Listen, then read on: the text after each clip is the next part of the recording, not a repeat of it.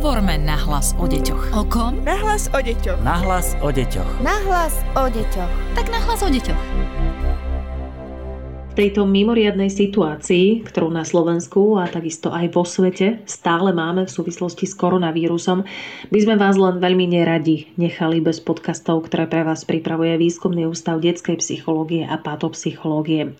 Pozdravuje vás Darina Mikolášová a dnes budeme odpovedať okrem iného aj na otázky, ktoré vám dávajú o koronavíruse vaše deti, a to najskôr so psychologičkou magistrou Ľubicou Kovérovou a potom aj s doktorkou Alenou Kopániovou PhD. Obe sú z Výskumného ústavu detskej psychológie a patopsychológie. A opäť prosím, ospravedlňte zníženú kvalitu zvuku, pretože podcast nahrávame v špeciálnom tzv. domácom režime. Tento týždeň spustil Výskumný ústav detskej psychológie a patopsychológie e-mailovú aj telefonickú pomoc, a to nielen pre rodičov, ale aj pre pedagógov.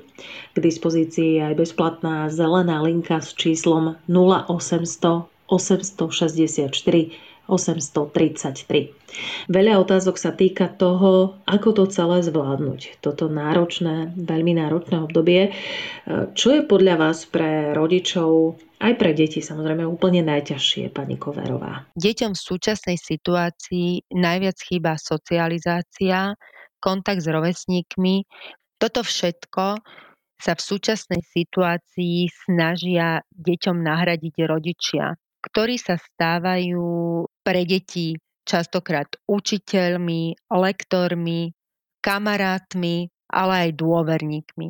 Aby to dobre v rodine fungovalo, musia rodičia zmeniť svoj doterajší zabehnutý spôsob života. Nová situácia si vyžaduje od rodičov, aby naučili svoje deti organizovať si deň. Pre deti je v súčasnej situácii veľmi dôležité, aby pociťovali zmenu režimu dňa čo najmenej. Mnohí rodičia majú home office a treba povedať, že home office to nie je dovolenka.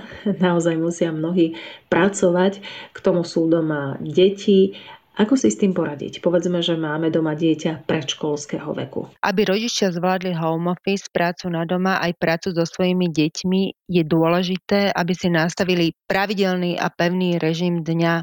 To znamená zostať pri starých zvykoch, čiže stávanie by malo byť v rovnakom čase, ako keď deti chodili do predškolského alebo školského zariadenia, takisto po vstávaní by mala následovať raná hygiena, oblečenie, deti a rodičia by nemali do obeda chodiť v pyžamách, mali by sa spoločne naraňajkovať, po raňajkách by si mali povedať, čo ich v ten deň čaká, Rodičia by mali s tými školopovinnými deťmi odkomunikovať domáce úlohy, ktoré dostali v rámci EduPage od svojich učiteľov s tými menšími deťmi. Takisto by si mali nájsť nejaký priestor, aby sa mohli deti odreagovať, či už formou nejakej spoločnej hry alebo nejakého tvorenia, či kreslenia, malovania, tvorivých aktivít, alebo môžu čítať deťom nejaké rozprávky. Dôležité je pri týchto aktivitách, aby rodič bol prítomný v plnej pozornosti pre svoje dieťa. Pri tomto predškolskom veku je dôležité pre dieťa zohľadniť aj ten poobednejší spánok, ktorý je tiež e, dôležitý hlavne pre regeneráciu celého organizmu dieťaťa. Ten doobednejší spánok samozrejme dĺžka závisí od fyzického veku dieťaťa. Pri tých malých deťoch môže byť 2-2,5 hodiny a pri tých starších deťoch e, okolo hodiny. Samozrejme, že tie deti, ktoré už idú do školy, niekedy nám odmietajú už po obede spávať, tak môžeme sa s nimi dohodnúť, že dobre, že tak nemusíš spať, ale môže si oddychnúť, môžem ti pustiť nejakú rozprávku alebo môžeš si pozrieť nejakú rozprávkovú knihu. E, ide hlavne o to, aby to dieťa bolo v takom kľudovom režime. Dôležité je to hlavne aj preto, lebo dieťa, keď zregeneruje ten svoj organizmus, zbaví sa tak únavy, zároveň má viacej energie, zlepšuje sa tak aj imunita toho organizmu dieťaťa. Dôležité je dbať na to, aby tie deti spali v tichom e, prostredí a s dobrým odvetraním. Deti, ktoré sú tom školskom veku a majú tie svoje povinnosti školské, tam zase nemôžeme zabúdať aj na to, že aj v tom doobednom čase by mal nasledovať čas e, na nejakú prestávku, ktorá je spojená s desiatou alebo s nejakým krátkým oddychom.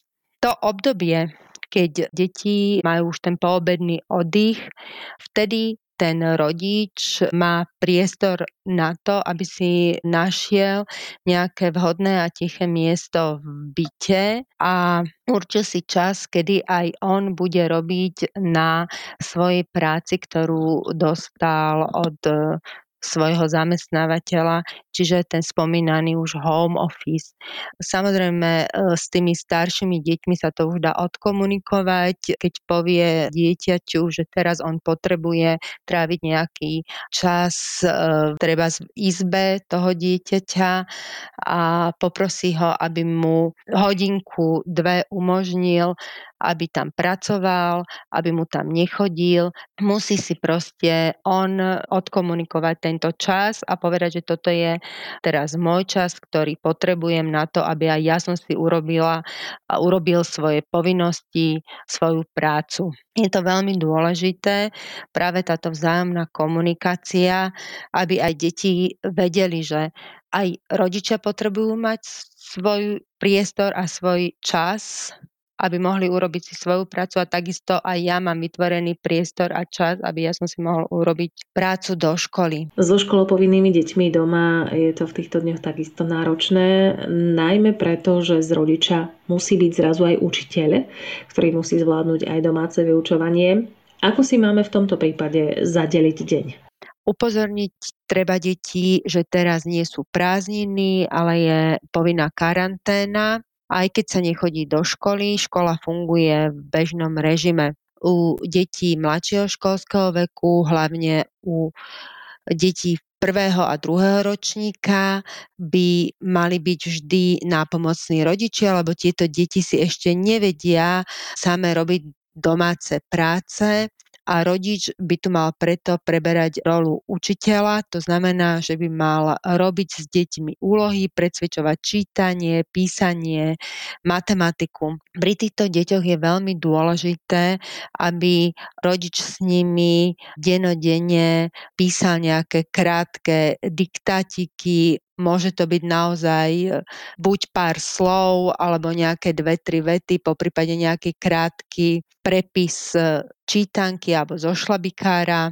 Potom je dôležité, aby rodičia nezabúdali ani na čítanie, aby deti pravidelne čítali, keď deti už zvládli celú abecedu, to znamená ten druhý ročník, môžeme to čítanie robiť aj takou hravou formou, Môžu sa pri nejakej tvorivej činnosti matka e, s dieťaťom dohodnúť, že budú spolu piecť nejaký koláč, nový, ktorý ešte nepiekli a preto poprosí mama dieťa, aby prečítalo jej recept z kuchárskej knihy, aby jej odvážilo múku, cukor a spolu si takto môže preopakovať aj čítanie a zároveň aj matematiku.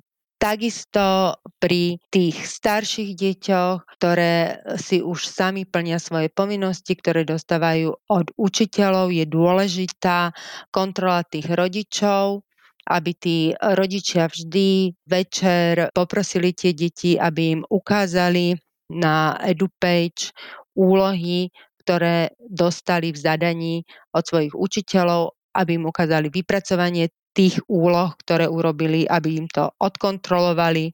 Po prípade, ak niečo nemajú spravené, ich na to upozornili, aby si to dorobili. Alebo keď si to neurobia, samozrejme tých úloh bude pribúdať a potom toto dieťa nebude zvládať a bude z toho nervózne, unavené, vyčerpané. Často je tu samozrejme televízia, takisto aj tablet. Nikam sa nedá chodiť, deti sú častejšie pred obrazovkami aj na sociálnych sieťach. Ako to ustriehnúť? Rodičia si musia uvedomiť, že deti v tomto staršom školskom veku trávia aj veľa času pri počítači, lebo musia vypracovávať rôzne projekty. Záleží od rodičov, aby rodičia nastavili nejaké pevné hranice a pravidlá, koľko času môžu denne stráviť na počítačoch. Dôležité je, aby rodičia boli v tomto rozhodnutí obidvaja jednotní.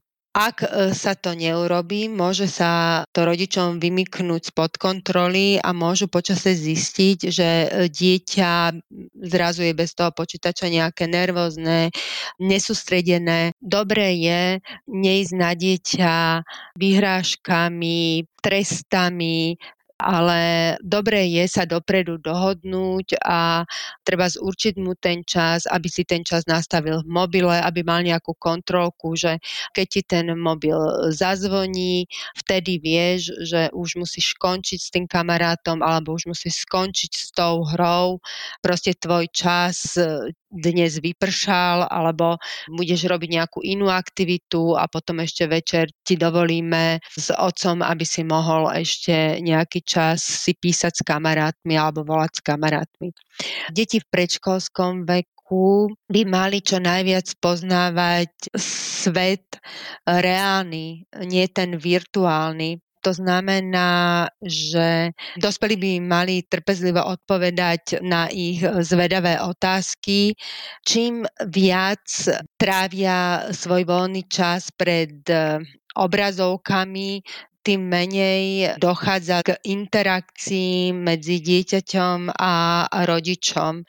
Deti v tomto vývinovom období by sa mali hlavne veľa hrať s rodičmi, mali by veľa komunikovať, mali by spolu kresliť, aby sa rozvíjala ich e, grafomotorika, mali by spolu modelovať a učiť sa nejaké krátke básničky, pesničky, riekanky, mohli by spolu pozerať si nejaké DVDčka, kde sú nejaké detské hudobno-pohybové hry, ktoré by si mohli tiež spolu zaspievať, ale zároveň aj nejak pohybovo e, znázorniť. Dobré je, ak dieťa môže mať ten notebook alebo to PlayStation, keď je v tom priestore, kde sa nachádza aj ten rodič, aby si rodič mohol odkontrolovať, koľko času je dieťa na tom počítači. Keď sa v týchto dňoch objavia v nás rodičoch výčitky, že to dobre nezvládame,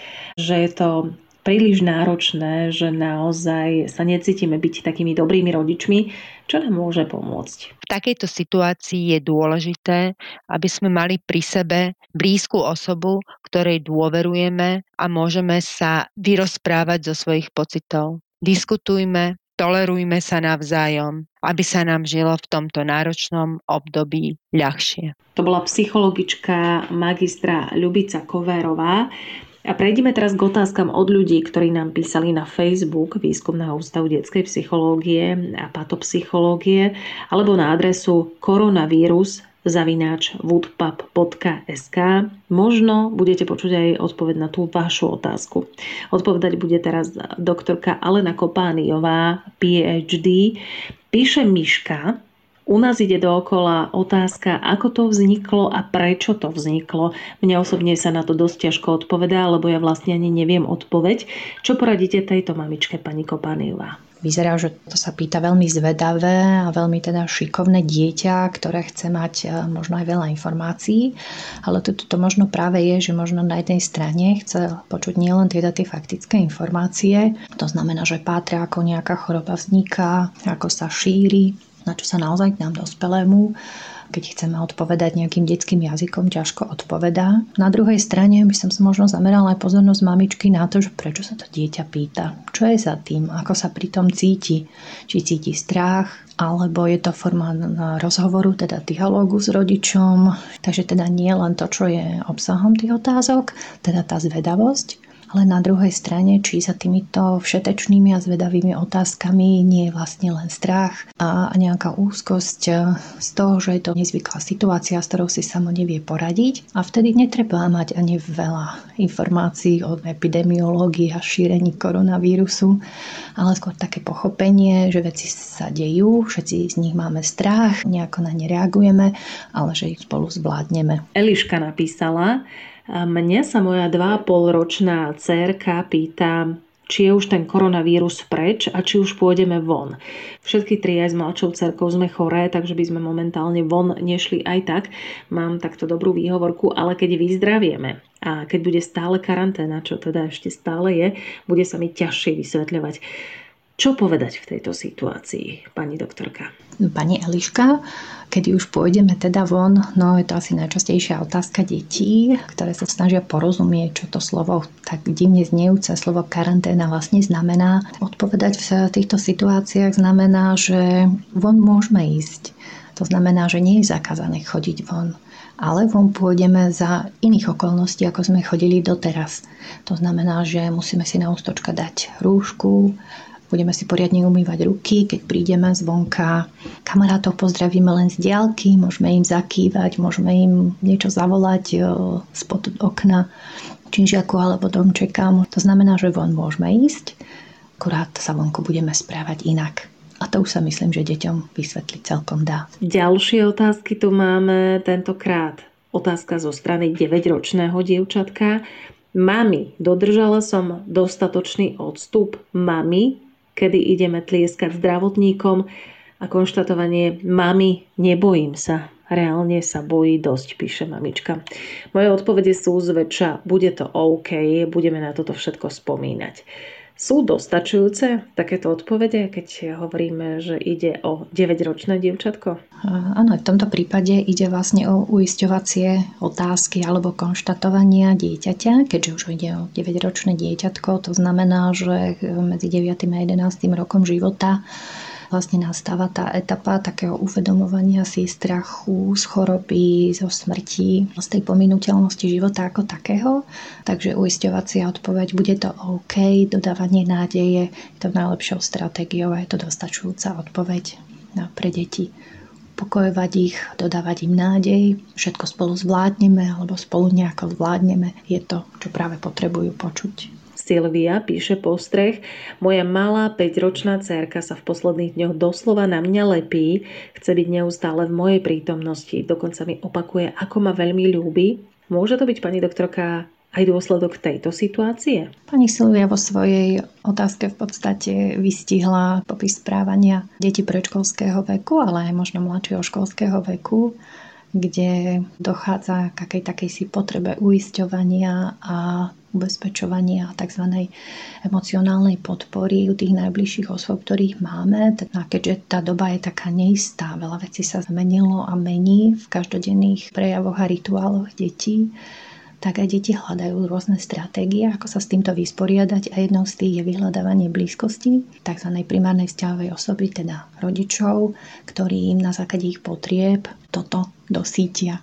To znamená, že očakávajú, že budeme pre nich jednak blízkosťou aj emocionálnou, to znamená, že im dodáme nádej, že ich budeme podporovať a snažiť sa o pozitívne ladenie celého dňa.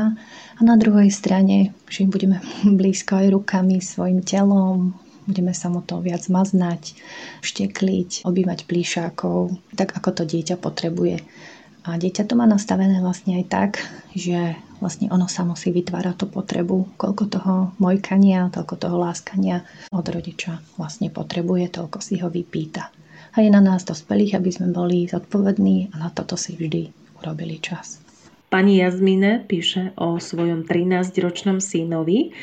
Vraj za ňou často chodí s otázkami, citujem, opýtam sa ho, čo sa deje, či má strach a častokrát mu ide až do plaču, že sa bojí, že umrieme, že sa bojí, že ma v nebi nenájde a tak. Opäť nám poradte, pani doktorka Kopániová. Psychológovia vo všeobecnosti rozdajú strachy na také dve kategórie. Prvým je teda strach, ktoré prežíva každé dieťa a patrí to vlastne k jeho vývinu.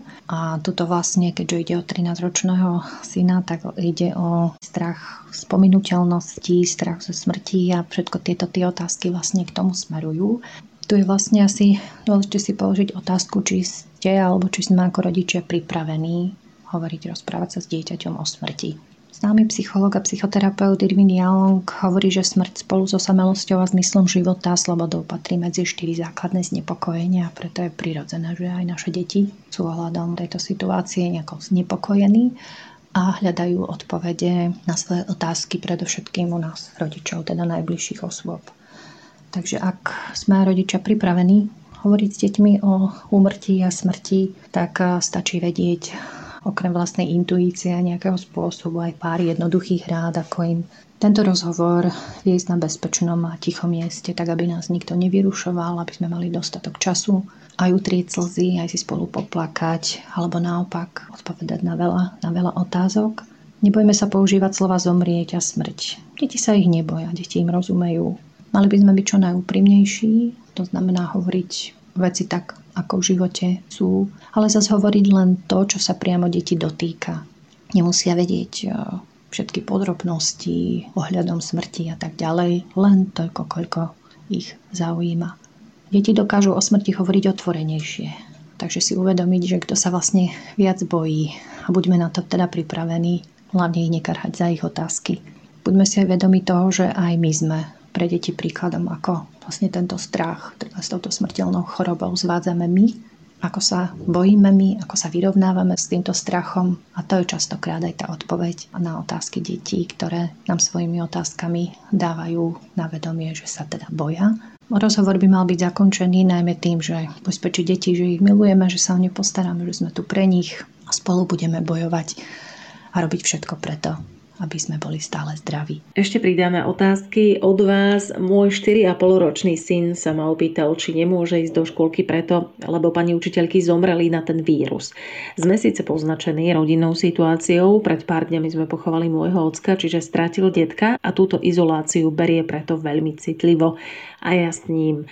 Máme nejaké odporúčanie, pani doktorka? Otázka tohto 4,5 ročného syna alebo dieťaťa je vlastne typická pre jeho vek, pre jeho nejaký kognitívny pohľad na tento svet, ktorý vlastne vidí zjednodušenie, spojí si nejakú vec, pani učiteľky, či zomreli na ten vírus a preto sa nemôže ísť do školy s nedávnou udalosťou, pochovaním starého otca Áno, ide o tzv. rozumovú alebo kognitívnu skratku dieťaťa, ktorému umožní vlastne toto zjednodušené vnímanie reality pochopiť súvislosti, ktoré sa tak dejú. No a je na nás dospelých, aby sme im to zase nejako veku primerane vysvetlili, že tieto dve veci nesúvisia spolu. Pani učiteľky sú takisto ako my, a teda on so svojimi rodičmi doma, tešia sa na nich, čakajú ich, môžete spolu napísať SMS-ku.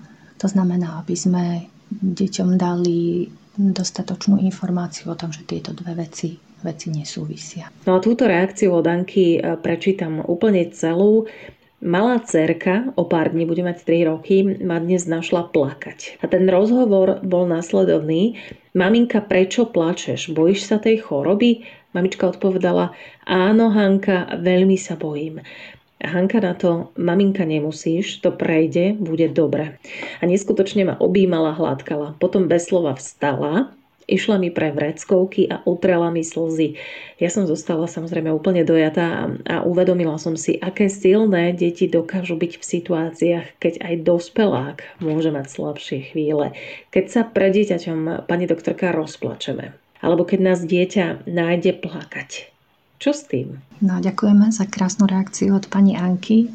Myslím, že aj ostatní rodičia, ktorí si už len prečítajú túto reakciu pani Anky, môžu z nej cítiť, že ako ide o to, ako dieťa krásne rozumie emóciám svojho rodiča a keďže zažilo asi takú situáciu, že keď ona plakala, tak jej bol ponúknutá vreckovka a chlácholenie, tak sa to robí aj naspäť. Deti sú silné, tak sú silné, ako sú silných rodičia.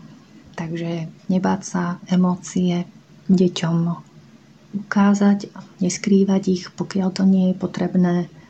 A keď sa rozplačeme, tak len tomu dať nejaký rámec, aby dieťa porozumelo, že neplačeme kvôli ním, ale kvôli situácii, ktorá sa stala nám a pre nás je ťažká a keď sa vyplačeme, tak sa prídeme spolu hrať a bude nám veselšie zase spolu.